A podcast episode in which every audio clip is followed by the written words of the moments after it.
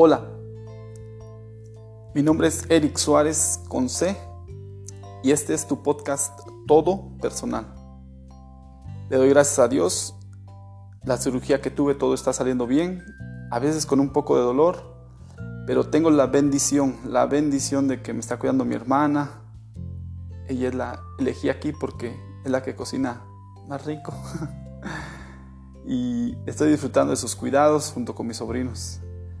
Saben, Dios es bueno porque a través de las situaciones difíciles que a veces pasa uno, aún dentro de esas situaciones puede haber bendiciones. Tantas bendiciones como para mí. Si no hubiese pasado esto, yo no pasara tantos días con mis sobrinos. Porque los veo cada, pues no seguido. Así es que hasta en esto doy gracias a Dios por eso. No sé cuál sea tu situación, pero observa dentro de esa situación mala que estés pasando, qué bendición puede haber dentro de ella. En el podcast del día de hoy, nos vamos a quedar en el capítulo 2 solo para mencionar una cosa más. Como notas, Jonás menciona que él quiere alzar los ojos hacia el templo una vez más. Y hago un paréntesis. Te pido que esto que estamos leyendo y estudiando que tú vayas a tu Biblia, por favor. Ese es uno de los propósitos, que tú vayas a tu Biblia y leas junto conmigo, porque Dios tiene una lección aparte para ti, en forma personal. Vemos entonces que Jonás se dirige hacia el templo, o eso es lo que él quisiera ver, el templo una vez más. Jonás quiere volver a hacer sacrificios. Y esa frase nos trae a la mente el libro de Primera de Samuel, buscar en tu Biblia, Primera de Samuel capítulo 1. Ahí vas a encontrar que en el capítulo 1 hay un hombre, un hombre llamado Elcana. Este hombre tiene dos esposas. Eh, ahorita no nos metemos mucho en esa situación, pero eso era algo normal en esos días. ¿Bien? Dentro de esta cultura no había problema con eso. Ahora, tiene dos esposas y una vez al año subían al templo también a hacer sacrificios. Esta una vez al año que sucedía era el gran momento, y no sé si lo has escuchado, el Yom Kippur, el día de expiación. Es más, los judíos, judíos hoy en día todavía lo celebran.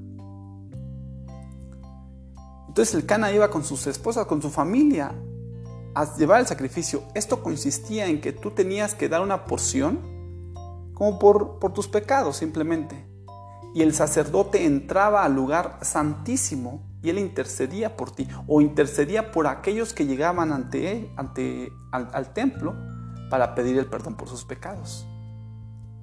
Sin embargo, cada vez que iban, menciona la Biblia, Ana lloraba. Y la otra esposa no lloraba, ella se reía, pero de Ana. ¿Por qué? Porque Ana no podía tener hijos. La otra esposa se reía, pero dice la Biblia que el Cana amaba a Ana.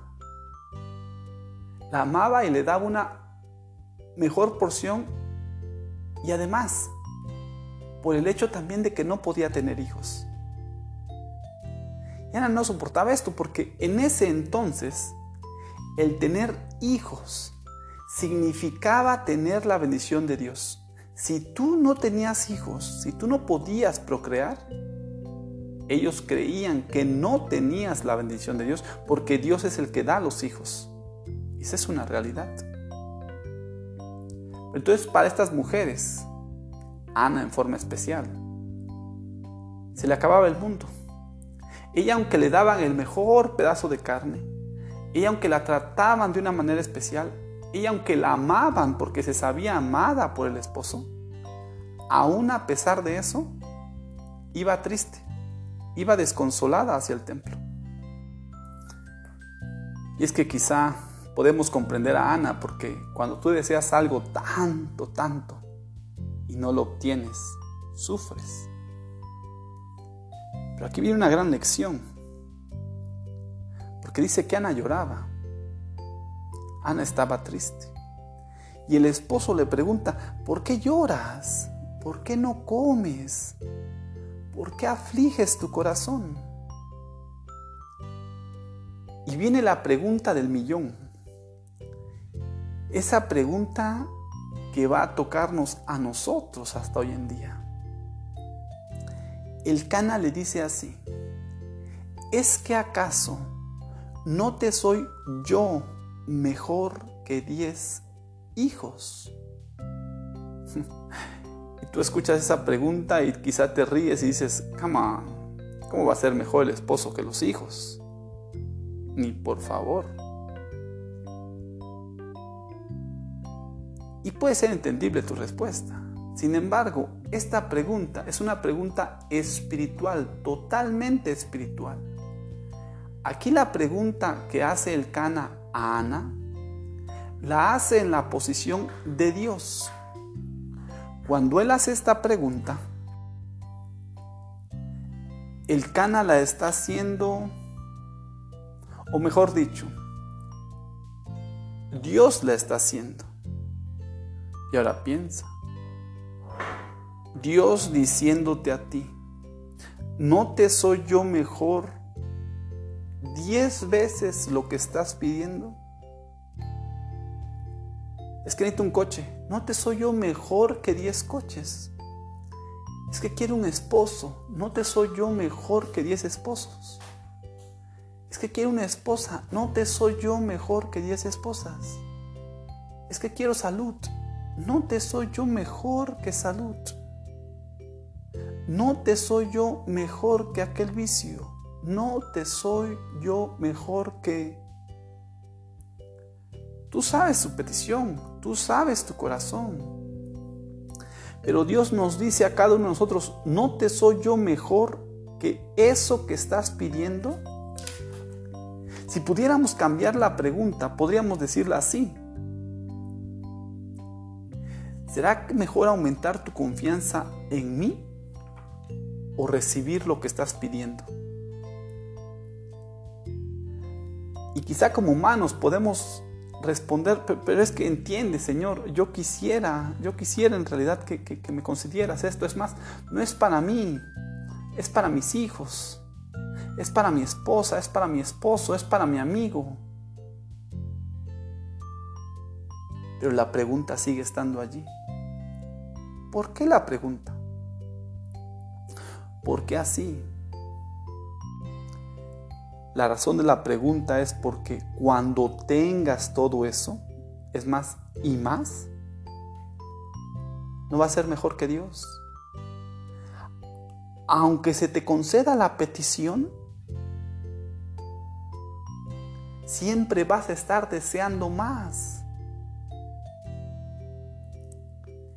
Pero Dios te dice con esta pregunta, ámame de tal manera que cuando llegues a tener eso, con eso sea suficiente. Que cuando llegues a tener eso, tu amor por mí no cambie y se vuelva un amor incondicional. Escucha bien nosotros llegamos a amar a Dios de forma condicional. Es más, lo amamos condicionalmente. Si tú me das esto, Dios, entonces te amo. Así le hacemos. Yo te prometo que si tú me das esto, yo haré lo esto. Y Dios no quiere ese amor. Dios quiere que el amor sea incondicional. Me des o no me des esto, yo voy a ser feliz, yo voy a estar contento, yo voy a estar agradecido, Señor. Hoy, 11 de septiembre, o el 9-11 llamado, se cumplen 19 años en que las Torres Gemelas fueron destruidas, bombardeadas por dos aviones. Literal, se destruyeron. Yo recuerdo estar de camino al trabajo nos quedamos a medio camino, nos dijéramos que no llegáramos. Cerraron restaurantes, cerraron todo. Parecía que se iba a acabar el mundo. Lo curioso de eso o de ese evento es que el siguiente fin de semana Las iglesias estaban repletas. No, no, no. Repletas. Pero eso duró unas semanas. Solo unas semanas. Después todo volvió a la normalidad. Porque era un amor condicional. Era un amor de miedo. Quizás se acababa el mundo. Y querían estar en la iglesia. Pero no. Dios te hace esa pregunta y nos hace esa pregunta. ¿No es mejor confiar en mí hoy a darte la petición que estás pidiendo? ¿No te soy yo mejor que diez hijos? ¿No te soy yo mejor que aquello que tú pides? Y la respuesta debería de ser, sí Señor, eres mejor tú que todo aquello que yo pido. ¿Por qué? Porque regresamos una vez más. Todo aquello que tú pides, una, se va a quedar aquí. Y dos, se verá al cielo también.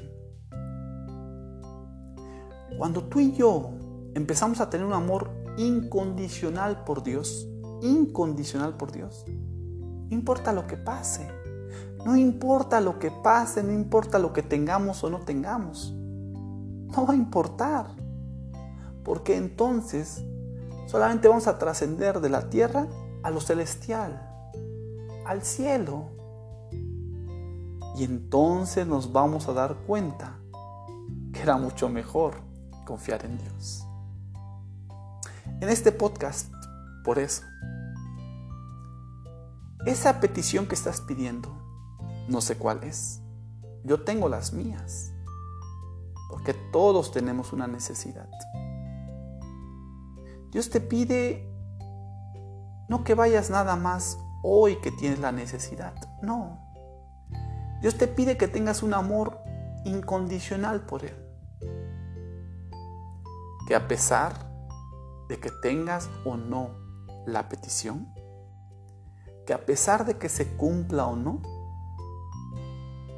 tú puedas seguir amando.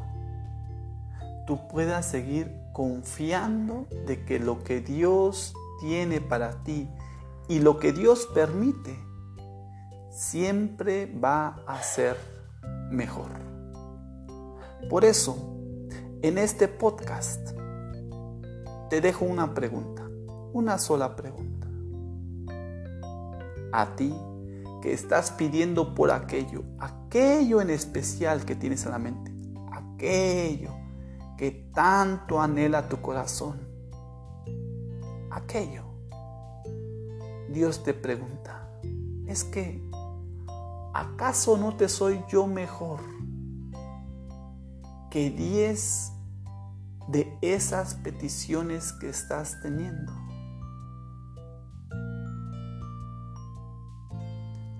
¿Acaso no soy mejor yo?